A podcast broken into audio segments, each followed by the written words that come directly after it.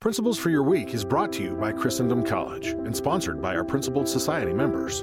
Watch this episode and learn more about our free classes at getprinciples.com. Greetings from Christendom College here in the beautiful Shenandoah Valley of Virginia. You know, today in our world, the family is very much under attack, and we need to do what we can to try to defend the family. The church, in her teaching, has repeatedly emphasized the importance of understanding the family as a domestic church. It's a term that was used in Christian antiquity, but also in the teaching of the Second Vatican Council, and especially in the pon- recent pontificates. But in order to be a domestic church, we have to understand what they're asking.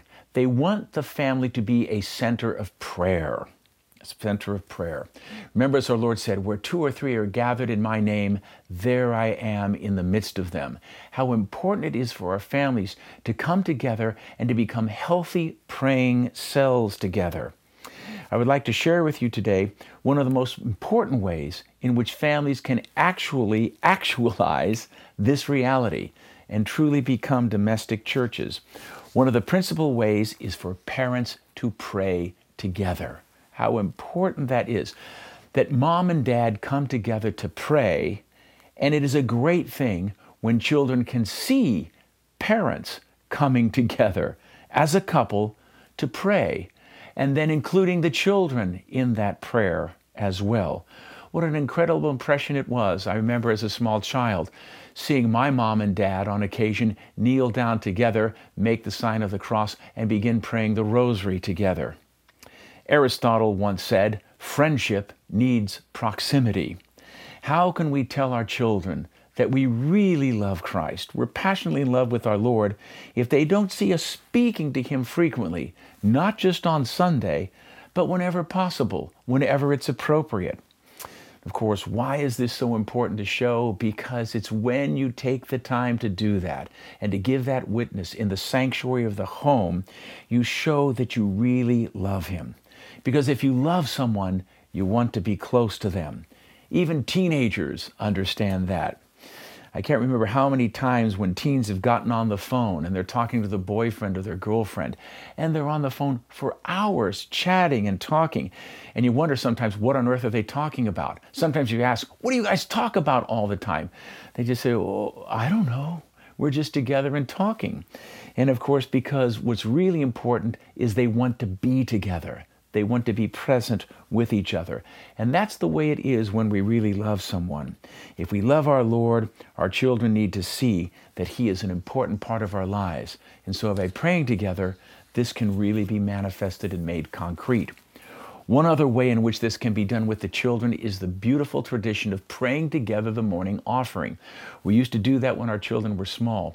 Be right when we got up in the morning, before we are ready to head off to work and kids going off to school, we'd all gather around an image of the Sacred Heart, an Immaculate Heart of Mary, and we would pray together a morning offering where we'd offer up prayers, works, joys, and sufferings of that day. But before we got into the prayer, we'd go around and say, are there special intentions that any of you would like to remember in prayer today? Sometimes it would be a soccer game, a basketball game, lacrosse game. Uh, probably have to pray more for lacrosse, I suppose. Uh, might be a test that someone's having in school. Perhaps there was a friend that they knew, a close friend who was going through a really difficult time that needed some prayers. Maybe there was a family in need. Or perhaps dad needed help with something going on at work. All of those can be mentioned and placed in the heart of the Christ by a family united in prayer, gathered around that image of the Sacred Heart.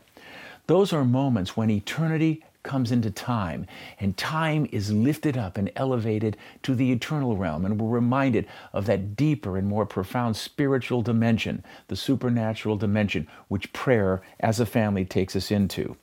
As Father Peyton used to say all the time in his Rosary Family Crusades, the family that prays together stays together.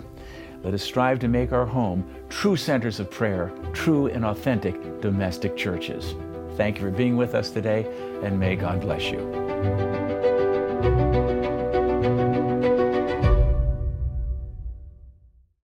Thanks for listening. Amidst a culture that attacks our faith and heritage, Principles and Christendom College help Catholics to know, live, and share their Catholic faith. Together, we can spread the light of truth to help renew the church, the family, and the culture.